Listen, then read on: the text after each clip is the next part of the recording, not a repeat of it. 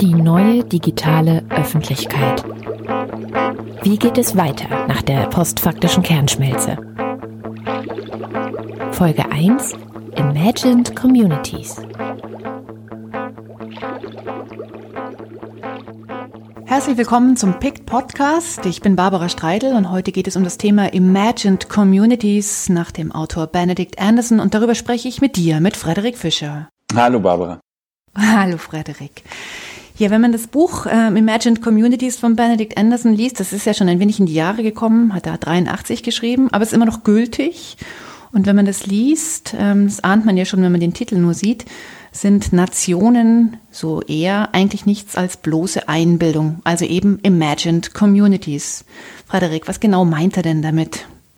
Ja, Benedict Anderson versteht Nationen eben nicht als irgendwas, was natürlich gewachsen ist, sondern als ein äh, imaginäres Konstrukt, also etwas, was wir quasi im Kopf zusammenbauen. Und bevor wir die Imagine Community der Nationalstaaten äh, hatten, gab es schon andere Imagined Communities, nämlich zum Beispiel die religiösen Gemeinschaften oder halt die Dynastien der, der Adelsgeschlechter. Also insofern ist es nichts Neues, aber etwas, was in verschiedenen Formen einen enormen Einfluss hat ja, auf das Weltgeschehen und sich jetzt gerade wieder stark im Wandel befindet, natürlich, nicht zuletzt durch das Internet. Du hast ja vor ungefähr einem Jahr einen Text von Benedict Anderson gepickt und bevor wir jetzt gleich weiter über Benedict Anderson sprechen, hören wir uns mal eine Biografie von ihm an. Benedict Anderson wurde sein Forschungsbereich in die Wiege gelegt. Er wurde 1936 im chinesischen Kunming geboren, wo sein englisch-irischer Vater im Auftrag des Empire Steuern von den Chinesen eintrieb. 1941, nach dem Angriff der Japaner auf China, musste die Familie nach Kalifornien fliehen. 1945 kehrten sie schließlich nach Irland zurück. In Irland fühlte sich Benedict Anderson jedoch nie richtig zu Hause. 1956 begann er sein Studium in Cambridge. Geprägt durch die französisch-britische Intervention am Suezkanal radikalisierte sich Anderson und wurde Marxist. Auf Cambridge folgte Cornwall, wo er Indonesien erst zu seinem Forschungsschwerpunkt und später Lebensmittelpunkt machte. Geprägt durch den Massenmord des Suharto-Regimes, dem 600.000 Indonesier zum Opfer fielen, schrieb Anderson 1983 sein Hauptwerk Imagined Communities. Anderson lernte Sprachen mit einer fast schon übermenschlichen Leichtigkeit. Er sprach fließend Deutsch, Niederländisch, Französisch, Spanisch, Russisch, Indonesisch, Javanesisch, Tagalog und Thai. Benedict Anderson starb vor genau einem Jahr am 13.12.2015 im Alter von 79 Jahren. Was ich ja an der Biografie von Anderson unglaublich spannend finde, ist, dass der ja so ein Sprachengenie war. Hand aufs Herz, wie viele Sprachen sprichst du, Frederik? Boah, also fließend genau zwei. Und ansonsten, äh, ja. Ja, genau. Auch Google Translate. Ja, bei mir ist das sehr ähnlich. Hat er denn eigentlich selbst sich mal geäußert, zu welcher Nationalität er sich ja am meisten hingezogen führt. Also er hat sich ja, das haben wir auch in seiner Biografie nochmal gelernt, in Irland eigentlich nie so richtig zu Hause gefühlt, obwohl er englisch-irische Wurzeln von der Seite seines Vaters hatte. Wo war er denn eigentlich dann zu Hause? Überall? Ja, er war, er war schon eindeutig ein Weltbürger, aber Indonesien war definitiv das Land, das äh, für ihn zur Heimat wurde. Also es war ja nicht ursprünglich die Heimat, aber es wurde zur Heimat. Okay. Ähm, das finde ich in der ganzen Diskussion über Nationalismus oder über Nationalbewusstsein auch irgendwie sehr spannend. Ja, es ist vor allem, vielleicht um da auch nochmal einen Pick aufzugreifen, Anderson war eigentlich genau das, was einer unserer Picker, Michael äh, Siemann, mal in einem Artikel beschrieben hat, Teil einer globalen Bubble, beziehungsweise eben, um bei Anderson zu bleiben, eigentlich Teil von so einer globalen Imagine Community. Also das, was jetzt ja einige Leute als so ein Problem im, im Journalismus betrachten, dass sich viele Journalisten, viele derjenigen, die heute so den, den Referenzrahmen für den Kulturbetrieb festsetzen, verstehen als Angehöriger von so einer Imagine Community, die sich im Endeffekt über die ganze Welt erstreckt, die fließend Englisch spricht, die irgendwie Netflix guckt, so, also die einen völlig anderen Referenzrahmen eben hat, als Leute, die jetzt mal böse gesagt noch in so einer, in so einer Fernsehrealität leben, ja, also die das Internet noch nicht verstanden haben, die kein Englisch können und die eben deren Leben und deren Wahrnehmung noch von so einem linearen Fernsehen äh, geprägt wird. Plus das lokale Abendblatt. Genau, und insofern war Anderson eigentlich genau, also man könnte ihn erst so ein bisschen als eine Art Vorreiter von dieser Bubble eigentlich bezeichnen. Ja, für ihn war das eben ganz selbstverständlich, im Endeffekt immer die komplette Welt im Blick zu haben, sich auf allen möglichen Sprachen zu unterhalten auch mitzubekommen, was auf der ganzen Welt so passiert. Genau. Also genau vor einem Jahr ist Benedict Anderson gestorben.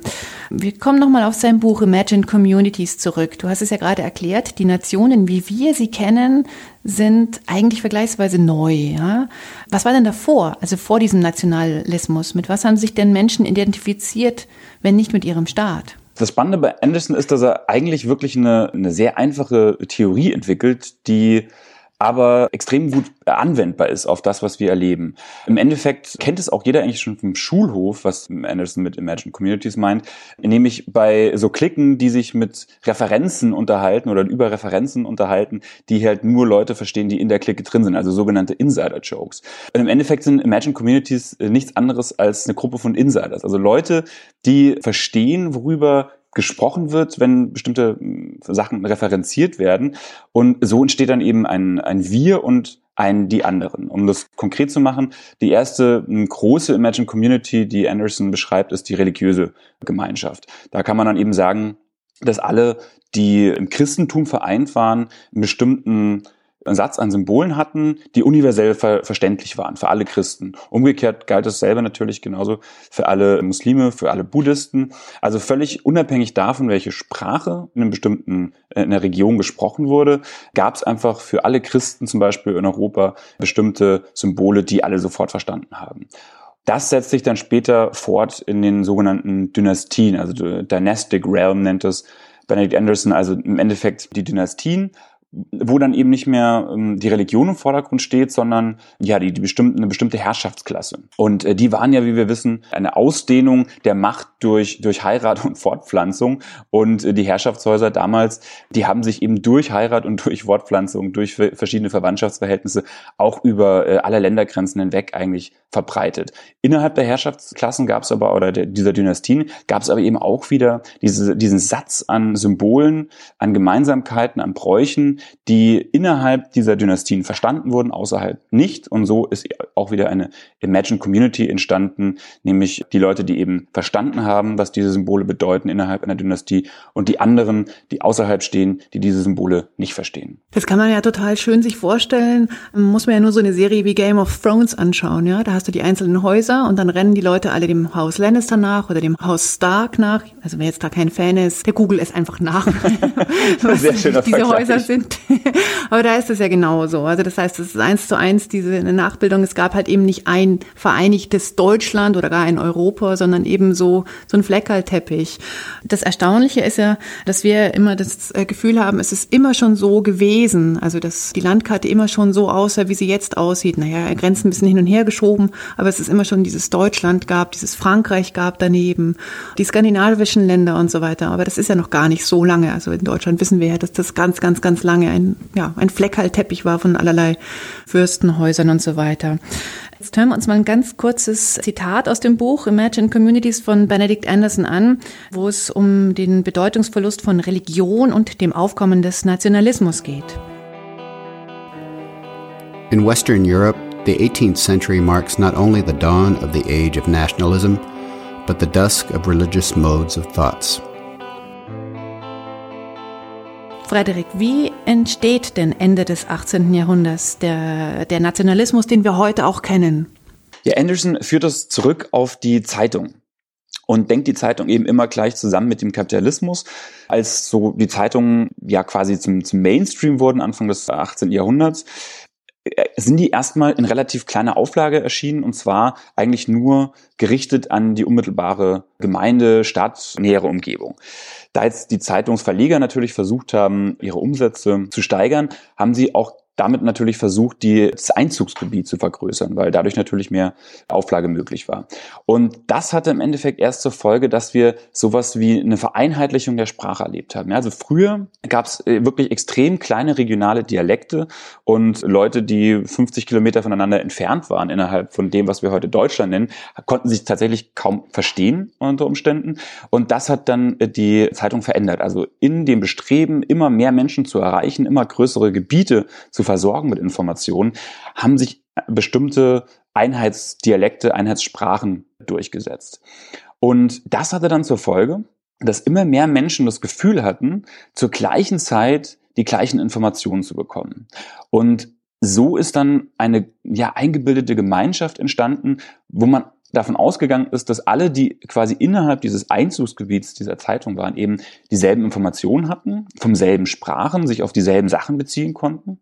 Und alle, die außerhalb dieses Einzugsgebiets waren, konnten das halt nicht. Die haben bestimmte Referenzen einfach nicht verstanden. Die hatten andere Informationen, hatten eine andere Weltdeutung auch.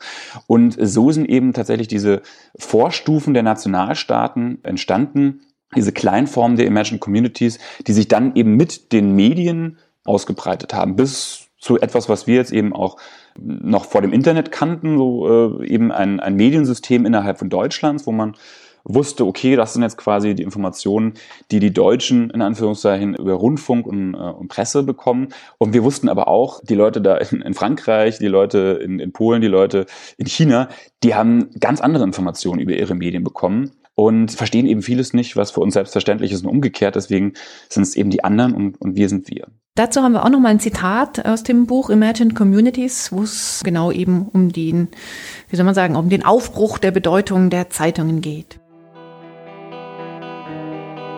If we were to look at a sample front page of, say, the New York Times, we might find there stories about Soviet dissidents, famine in Mali, a gruesome murder, a coup in Iraq, the discovery of a rare fossil in Zimbabwe, and a speech by Mitterrand. Why are these events so juxtaposed? The obsolescence of the newspaper on the morrow of its printing creates this extraordinary mass ceremony, the almost precisely simultaneous consumption, imagining, of the newspaper as fiction. Die Medien, immer sind es die Medien, gell? Die, die Medien haben auf jeden Fall einen Einfluss auf die Gesellschaft. Aber zeitgleich mit dem Rise of Media, mit dem Großwerden der Medien, ist ja auch was untergegangen, nämlich die Religion hat an Bedeutung verloren. Hat sich das auf die Struktur oder die Konzeption von Nationalismus ausgewirkt? Schreibt Anderson dazu auch was? Absolut. Also Anderson ist da sehr vorsichtig. Er sagt jetzt nicht, dass quasi der, Bedeutungsverlust der Religion automatisch in den Nationalstaat äh, münden musste, aber er sagt natürlich, das war ein ganz wichtiger Faktor. Genauso eben wie diese, diese klassischen vormodernen Dynastien, die eben noch über Ländergrenzen hinweg erstreckt haben, die verlieren dann eben auch genau in dieser Zeit an Bedeutung. Beides ist, äh, ist ein wichtiger Faktor und beides hätte jetzt aber nicht automatisch eben in Nationalstaaten enden müssen. Er schreibt dem Nationalismus die Fähigkeit zu, Empathie zu empfinden für eigentlich Fremde. Und das ist ja erstmal was, was total Tolles, was wir häufig außer Acht lassen, wenn wir über Nationalismus sprechen. Und tatsächlich ist das ja so. Also dadurch, dass wir plötzlich ein immer größeres, also diese Imagine Communities immer größer wurden durch die Medien, ist eben auch unsere Fähigkeit, mit mehr Menschen Mitgefühl zu haben, mehr Menschen zu verstehen, mehr Menschen in unsere Gemeinschaft aufzunehmen, erstmal gewachsen. Das Problem ist immer nur, dass wir weiterhin halt unterscheiden zwischen wir und die. Also auch wenn die Gruppe des Wirs jetzt größer geworden ist, bleibt es im Endeffekt natürlich global betrachtet immer noch ein sehr kleines Wir, markiert halt traurigerweise immer auch die Grenze unseres Mitgefühls in vielerlei Hinsicht. Und das ist dann im Endeffekt das Problematische an, an diesem an Nationalismus. Ist das dann vielleicht sogar auch die Wurzel von Rassismus? Weil es, es gibt ja sehr viele Leute, die sagen, ah, in dem Augenblick, in dem du ein Nationalgefühl hast, bist du eigentlich schon ein verkappter Rassist. Das ist ja bei Anderson eigentlich nicht. Hast ja gerade gesagt, dass das eigentlich eher ein neutral bis wohlwollendes Betrachten von äh, Nationalismus oder dem Bedürfnis nach Nationalismus ist. Aber wie gesagt, wenn man diesen Schritt weitergeht, wenn dieses wir und ihr oder wir und sie da drüben, äh, wenn es dann mit einer Wertung einhergeht, dann sind wir ja doch beim Rassismus, oder? Absolut, absolut. Das war auch eine Frage, die, die Anderson ja ganz intensiv beschäftigt hat und im Endeffekt ja auch die Grundlage für sein Buch war, weil die ist nicht in, in Amerika, in England oder irgendwo in Europa entstanden, sondern in Indonesien, wo äh, Anderson einen Großteil seines Lebens verbracht hat. Und in Indonesien gab es ja das, das Suharto-Regime, das einen, einen erbitterten Kampf gegen das eigene Volk geführt hat. Das war jetzt nicht unbedingt oder nicht nur rassistisch veranlagt, sondern es ging da hauptsächlich um Kampf gegen Kommunisten. Aber trotzdem hat das, also dieser Kampf oder beziehungsweise dieses Phänomen, dass plötzlich ein Volk Kampf gegen sich selbst führt, das hat Anderson so verstört und so beschäftigt, dass er auf der Grundlage eben nachgedacht hat, wie kann sowas eigentlich entstehen? Also wie entsteht, wie kippt so ein äh, gesunder Nationalismus, sage ich mal, in, in einen Rassismus, der sich unter Umständen sogar gegen die eigene Bevölkerung richten kann?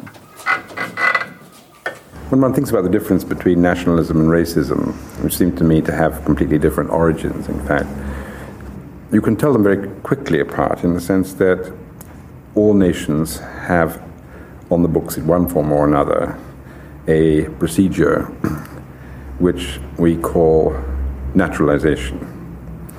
It's not always easy, some nations make it very difficult, but in fact, all nations accept the idea that they can include people from the outside.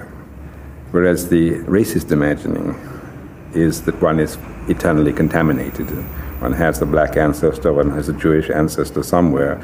It's always going to be there in the blood and can never be escaped. And similarly, you can't sort of naturalize yourself as a white in the way that you can do it in terms of nationality.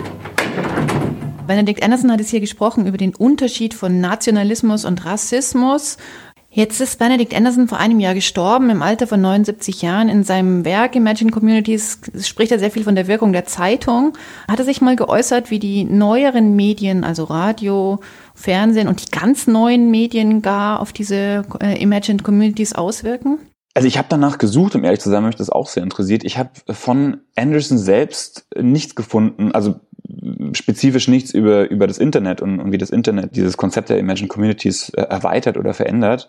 Ich bin mir aber sicher, dass, dass es so ist. Das, was wir momentan erleben, ist, denke ich, schon ein ganz fundamentaler äh, Wandel, weil wir eigentlich wieder so eine Art Rückfall in diese mh, dynastische Welt erleben. Also wir erleben gerade, wie ganz viele kleine Imagine Communities entstehen, die sich obwohl sie sich häufig über die Zugehörigkeit zu einem Nationalstaat identifizieren, über den Nationalstaat hinaus erstrecken. Also wenn wir uns jetzt die äh, Populisten weltweit angucken, die ja gerade so, äh, so im Aufwind sind, dann werden wir sehen, dass die ganz häufig ähnliche Werte teilen, ähnliche Symbole auch äh, benutzen, ähnliche, über ähnliche Witze auch äh, lachen. Und viele von diesen Symbolen sind nur dieser In-Group quasi, also diesen Leuten, die sich in diesen Facebook-Gruppen zum Beispiel, die sich in Messaging-Gruppen äh, aufhalten, zugänglich und verständlich und äh, den Leuten, die außerhalb drauf gucken, eben nicht. Und ganz häufig ist das nochmal ja begrenzt auf, äh, auf Nationalstaaten. Also deutsche Populisten haben natürlich nochmal äh, bestimmte Symbole und Referenzen, die eben nur innerhalb von Deutschland verstanden werden können. Aber es gibt eben auch viele Phänomene, die jetzt über die Nationalstaaten hinausreichen. Also wir haben das ja gerade mit Trump gemerkt. Trump ist ja jetzt erstmal ein amerikanisches Phänomen, aber natürlich verstehen sich viele Populisten in, in Frankreich, in, äh, in Deutschland, in ganz Europa dadurch natürlich bestärkt, ja, weil irgendwie durch das Internet vor allem das Gefühl entstanden ist, wir kämpfen hier eigentlich für dieselbe Sache. Also wir teilen einen, einen Wertekanon, wir, wir, wir haben ein ähnliches Verständnis, wir haben eben auch wieder zur selben Zeit Zugang zu denselben Informationen durch das Internet und definieren uns so wieder als, eine, als ein neues Wir, das eben äh, die Nationalstaaten, die klassischen nationalen Grenzen überschreitet. Also insofern denke ich tatsächlich, dass wir hier äh, eigentlich gerade erst den Beginn erleben von, von einer äh, Neudefinition der Imagine Communities, aber eben auch damit der, der Nationalstaaten. Also das Internet ermöglicht eben eine völlig neue Zusammensetzung dieser, dieser Imagine Communities ähm, im, im Kleinen. Jetzt hast du ja jede Menge eher hm, problematische, nenne ich das jetzt mal, Beispiele genannt, eben die Trump-Community oder die Community von populistischen, zum Beispiel europäischen Parteien, die irgendwie weltweit Zuspruch finden. Gibt es dann eigentlich auch ein paar gute, neue Imagine Communities, die das Internet ermöglicht? Absolut, absolut. Also im Endeffekt äh, holt es ja jede Interessensgemeinschaft ab. Also ich habe zum Beispiel im Internet auch einen Text gefunden, der das Argument vertritt, dass die Imagine Communities auch der Schulenbewegung zum Beispiel mh, zu einem schnelleren Durchbruch verholfen haben, als das vor ja, modernen Medien möglich gewesen wäre. Also dadurch, dass sich bestimmte Interessensgruppen, Menschen, die sich über bestimmte Werte, über bestimmte gemeinsame Interessen eben definieren, im Internet zusammenfinden können und dort eben auch wieder so Informationsmikrokosmen schaffen können. Also wieder so Räume, wo gefühlt alle zur selben Zeit die gleichen Informationen haben. Also wir immer irgendwie davon ausgehen können, dass andere schon wissen, wovon ich spreche, wenn ich äh, über bestimmte äh, Meldungen äh, spreche so sind neue äh, Imagine Communities entstanden. Und so sind ganz viele Gruppen, die vorher das Gefühl hatten, eigentlich äh, marginalisiert zu sein äh, und auch gar keinen Ausweg aus dieser Marginalisierung äh, zu sehen, die haben äh, so das Gefühl bekommen, Teil einer größeren Gruppe zu sein, einer Gruppe, die viel größer ist, als sie angenommen haben und damit natürlich eine Menge Selbstbewusstsein bekommen auch und auch politische Macht, weil sie eben äh, ja organisiert ganz anders Interessen vertreten können als vorher. Also insofern ist diese Imagine Community, wie Anderson sagt, eine, eine, eine, eine neutrale, eine wertneutrale ähm, Angelegenheit eigentlich. Also sie kann zum Guten verwendet werden, sie kann zum Schlechten verwendet werden. Aufschrei, würdest du sagen, war das eine Imagine Community? Ja, spontan würde ich sagen, Aufschrei war ein ganz großes Ereignis innerhalb einer Imagine Community, die es vorher auch schon gab. Aber ähm, wahrscheinlich tatsächlich so ein einschneidendes Ereignis, dass dadurch diese Imagine Community deutlich gewachsen ist. Ja, du hast recht, aber ich würde sagen, dass sich dadurch etwas Neues auch ähm, ergeben hat. Also dass tatsächlich aus diesem Ereignis innerhalb einer Community zu der ja dann neue dazugekommen sind, also neue Menschen, die dieser Community beigetreten sind, indem sie dann ihre eigenen Erlebnisse ähm, erzählt oder mitgeteilt haben, dass daraus was Neues geworden ist. Ähm, ich bin ja doch auf auch vielen frauenpolitischen Gesprächsrunden bin ich oft zugange ähm, und da ist dann schon jetzt ein wenig abgeschwächter, als es vielleicht noch im vergangenen Jahr gewesen ist, schon eine Form Gemeinschaft, die sich über Aufschrei labelt.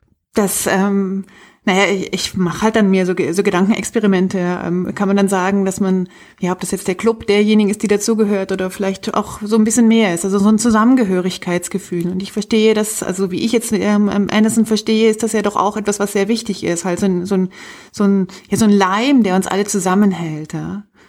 Absolut, absolut. Und ich glaube, Aufschrei ist insofern auch ein gutes Phänomen, weil Aufschrei galt ja auch als ein Twitter-Phänomen. Also äh, als etwas, was nicht mehr über die klassischen Medien in die Welt gesetzt wurde, sondern die Medien haben auf etwas reagiert, was originär im Internet entstanden ist.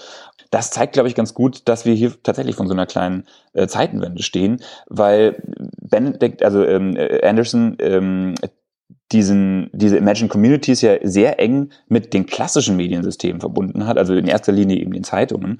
Und wir hier gerade erleben, dass die massiv an Bedeutung verlieren. Also diese klassischen Gatekeeper, diese Vermittler, Journalisten alter Schule, die eben irgendwie morgens sich zusammengesetzt haben in, äh, in den Redaktionssitzungen und dann eben mit dem Anspruch, die Welt zu erklären, dann das Programm gemacht haben die, die sind ja eben schon lange nicht mehr die einzigen, ähm, die äh, ja die, die Themen setzen. Jetzt haben wir das, das, die Zugehörigkeit zu Religionen, zu Königshäusern, zu Dynastien ähm, und auch zu Nationalitäten, zu Nationalstaaten so ein bisschen überwunden, nenne ich das jetzt mal, ja. Ähm, gilt natürlich nicht für alle Menschen, soll sich jetzt niemand angepisst fühlen, aber der Trend verändert sich, ja. Und diese Ideen, die hinter diesen jetzt ähm, einigermaßen überwundenen Gemeinschaften steckte, die war ja eigentlich gut. Ja? Also die, das Christentum sollte den Leuten erstmal ein Rat und ein, ein, ein, ein Trost sein. Ähm, was dann daraus wurde an einigen Stellen ist nicht immer gut gewesen. Ja, Zum Beispiel Ablass ist nicht gut, Kreuzzüge finde ich auch nicht gut. Ähm, oder wie mit Menschen, die sich nicht dazugehörig ähm, fühlen wollten, gemacht wurde, das finde ich auch nicht gut. Ähm, jetzt haben wir diese neue ähm, Gemeinschaft, das Internet. Wie können wir es denn schaffen, dass das nicht auch wieder schlechter wird als besser? Verstehst du? Ja, mm, ist natürlich eine, eine ganz, ganz große und entscheidende Frage, auf die ich ehrlich gesagt keine äh, Antwort habe. Also ich kann auch nur beobachten, dass wir ja leider gerade so die, also viele Errungenschaften, viele viele neue Freiheiten, die wir äh, gewonnen haben, oder beziehungsweise anders gesagt vieles, was eben einige Leute als Freiheit äh, betrachten, empfinden halt andere Leute als Angriff auf, auf ihre Freiheit oder auf ihre äh, Identität. Und ähm, ich denke, damit müssen wir erst umzugehen lernen und ähm, das wird das Internet natürlich verändern. Das ist aber gleichzeitig natürlich auch der Beweis für, für den Durchbruch des Internets als, als tatsächlich ja, Schichten äh, und, und, und, und Nationen umspannendes und überschreitendes äh, Medium. Ähm, Nee, das ist irgendwie zu verkopft, glaube ich. Das ist gar nicht verkopft, das stimmt schon. Das Internet ermöglicht da jetzt irgendwie fern von all diesen Merkmalen, die doch an anderen Stellen so wahnsinnig wichtig sind, wie sozialer Status, Herkunft, Standort und so weiter, ermöglicht es doch so quasi wie so ein Reset, ja. Du kannst nochmal neu dich einer, ähm, einer Gemeinschaft zufügen, ja. Das ist ja auch immer das, was das, das junge, neue Medium da äh, gelten die alten Regeln vielleicht erstmal nicht.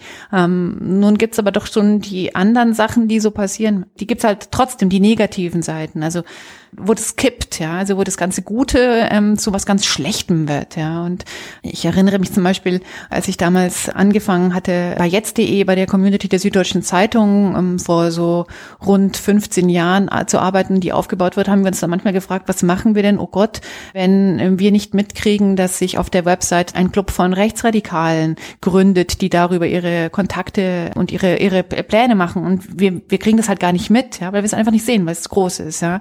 Das ist ja wie mit all den möglichen Plattformen, die man so anbietet. Wann gibt es, ja? Wann hat man das Gefühl, okay, das ist es jetzt nicht mehr? Ja, super, super spannende Frage. Eine, eine Lesart von, von der Entwicklung, die Anderson ähm, aufzeigt, also von der, von der Religion über die Dynastien hin zu den Medien, ist ja auch, dass die Herrscherfigur immer impotenter wirkt quasi. Also man fängt quasi an mit äh, einem allmächtigen Gott, dann tritt der Gott in den Hintergrund, man hat plötzlich äh, Herrscher, weltliche Herrscher, die sich aber quasi als Gott gleich äh, empfinden oder als von Gott gesandt empfinden. Das ist also schon mal irgendwie eine Herabstufung. Und dann haben wir halt noch die Medien so. Äh, oder ja, im Endeffekt sind die Medien jetzt halt an, an die Stelle getreten, dieser Stimme, die einem eben erklärt, welchen Zielen man hinterherrennen soll äh, und, und, und wie eben die Welt funktioniert. Und jetzt erleben wir gerade eine weitere Entmachtung, nämlich äh, die, die klassischen Medien, äh, werden auch nicht mehr akzeptiert als, als diese Stimme, die einfach diese Richtung vorgibt. Und stattdessen sehen wir jetzt tatsächlich, also im Endeffekt einen vorläufigen Endpunkt dieser Entwicklung. Jeder ist jetzt äh, sein eigener Herr. Jeder kann jetzt sich selbst und eben seiner äh, unmittelbaren äh, Gemeinschaft diese Wege aufzeigen. Ob die jetzt, wie wir gerade sehen, ob die jetzt mit Fakten gedeckt sind oder nicht, ist dabei auch gar nicht mehr so entscheidend. Das kann was, was, was Gutes sein. Ja, es ist im Endeffekt ja schon etwas Emanzipatorisches, auch wenn wir das gerade als so eine Art Angriff auf die Freiheit erleben, was die Forderungen der Populisten betrifft. Es ist natürlich schon auch ein Beleg dafür, dass ja jeder jetzt einfach dieses Ziel vorgeben kann für sich selbst, für seine Gemeinschaft. Ich glaube, der Punkt, wo es kippt, der entsteht immer dann, wenn neue Entwicklungen etwas Altes vernichten, ohne zeitgleich etwas Neues, Sinnstiftendes an diese Stelle zu setzen. Das haben wir eben mit der, mit der Religion erlebt, also wo dann auch viele ja, Reformbewegungen entstehen, die sagen so, ja, die Religion, ihr sagt, die Religion gibt's nicht mehr. Ich merke aber nicht, dass irgendjemand anders, irgendeine andere Kraft, irgendein anderes Phänomen mir so viel Orientierung gibt in meinem Leben. Deswegen gibt es ja jetzt durchaus wieder, äh, gerade in Amerika, viele, die zurück zur Religion finden. Und was ähnliches könnte jetzt natürlich eben auch passieren mit einem übersteigerten Nationalismus, der per se auch gar nichts Schlechtes ist, aber wenn Leute jetzt eben das Gefühl haben, die Moderne, äh, die Globalisierung, die entmachtet den Nationalismus, ohne mir gleichzeitig was Neues anzubieten als Identifikation, als, als, als Richtung, dann gehe ich doch lieber wieder zurück zu dem, was ich kenne und, und überhöhe das vielleicht. Ja? Also werde vielleicht extremer in dieser Gegenbewegung. Und vielleicht ist das tatsächlich so die Gefahr, die da besteht. Ja? Vielleicht, äh, und das wird ja auch durchaus diskutiert, vielleicht sind wir tatsächlich einfach zu schnell jetzt in eine, in eine Richtung äh, marschiert, haben einfach irgendwie behauptet, ja, der Nationalstaat ist überwunden, die Welt ist global und damit muss man sich auseinandersetzen und merken jetzt eben gerade, dass das für viele Menschen einfach nicht zutrifft. Die sehen das nicht als, äh, als sinnstiftend, äh, die können sich damit nicht identifizieren und sehen sich insofern tatsächlich hier bedroht und angegriffen und flüchten sich dann eben in etwas altbekanntes und die Hoffnung bleibt jetzt natürlich, dass das nicht so überhöht wird, dass wir eben wirklich in, in, in dunkle Kapitel äh, zurückfallen. Hm. Glaubst du, ähm, Anderson hätte einen Rat gegeben, ähm, so quasi ein, eine, ein, einen aufmunternden Satz, ähm, habt keine Angst, solange ihr XY befolgt oder so? Gab es sowas bei ihm? Das, was ich von ihm noch mitbekommen habe, ist, dass er eigentlich selbst auch nie eine finale Antwort gefunden hat und das eben auch bis, bis zum Schluss ja faszinierend und, und, und verstörend fand, wie Nationalismus eben immer wieder äh, pervertiert. Aber vielleicht ist ja das genau die Antwort. Dieses bleibt immer dran, ne? Schaut immer zu und ähm, gestaltet euer, euer Leben, eure Umwelt, euer, euer Zuhause, eure Community selbst. Vielleicht ist es genau das die Antwort. Es gibt nicht jemand, der das für euch alles macht, sondern ihr müsst es halt selber ja. machen. Klingt auf jeden Fall nach einer hm. guten Antwort. Frederika, vielen Dank. Ähm, ich habe sehr viel gelernt über Benedict Anderson und die Imagine Communities. Und wenn euch dieser Podcast gefallen hat, dann freuen wir uns über die gute Bewertung an den richtigen Stellen. Tschüss, Tschüss Barbara. Danke dir. Mach's gut. Die neue digitale Öffentlichkeit. Wie geht es weiter nach der postfaktischen Kernschmelze?